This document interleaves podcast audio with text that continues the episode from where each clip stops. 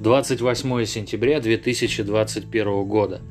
Каждый день новое событие. Скучать и расслабляться некогда.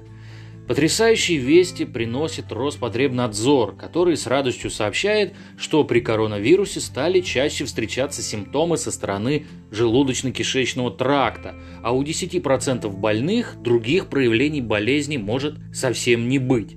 Намного чаще желудочно-кишечные проявления коронавируса стали встречаться во вторую волну эпидемического процесса. Это связано с мутациями вируса. А кроме того, сейчас эксперты рассматривают гипотезу о том, что желудочно-кишечный тракт наравне с органами дыхания может служить входными воротами для коронавируса. Это очень здорово, я считаю. Чему только не научился этот ваш коронавирус за последнее время. Просто падла ковидла. Наверное, у него все-таки есть разум. Вот, кстати, новая теория для оголтелых кухонных заговорщиков.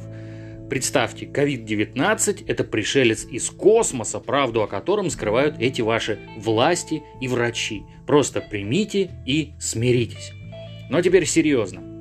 Некий министр здравоохранения России заявил, что высокий риск угрозы жизни и здоровью сохраняется в течение полугода после перенесенного коронавируса, а пациентам, переболевшим COVID-19, следует пройти углубленную диспансеризацию, в ходе которой могут выявить все возможные риски и профилактировать различные заболевания. Здесь мне интересен не столько сам факт необходимости диспансеризации, сколько то, как к этому отнеслись простые интернет-пользователи. В комментариях к новости некоторые читатели рассказали о своих случаях, связанных с послековидным состоянием. Общий вывод после ознакомления с этими историями таков. Терапевты почему-то очень неохотно отправляют пациентов на диспансеризацию – а в большинстве случаев об этом даже не заходит речь, хотя, по моему мнению, объяснить пациенту полный расклад – обязанность врача. Ведь пациент многого может и не знать, и, скорее всего, не знает. Сейчас я вспоминаю свою ситуацию.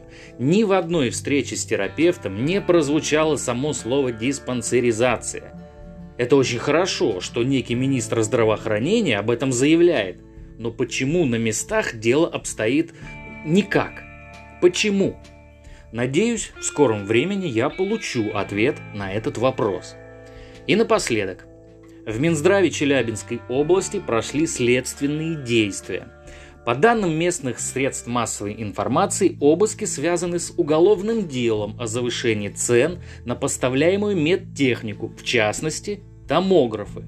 Обыски прошли и у местного замминистра здравоохранения – никто не задержан, наверное, обошлось. Ложный вызов.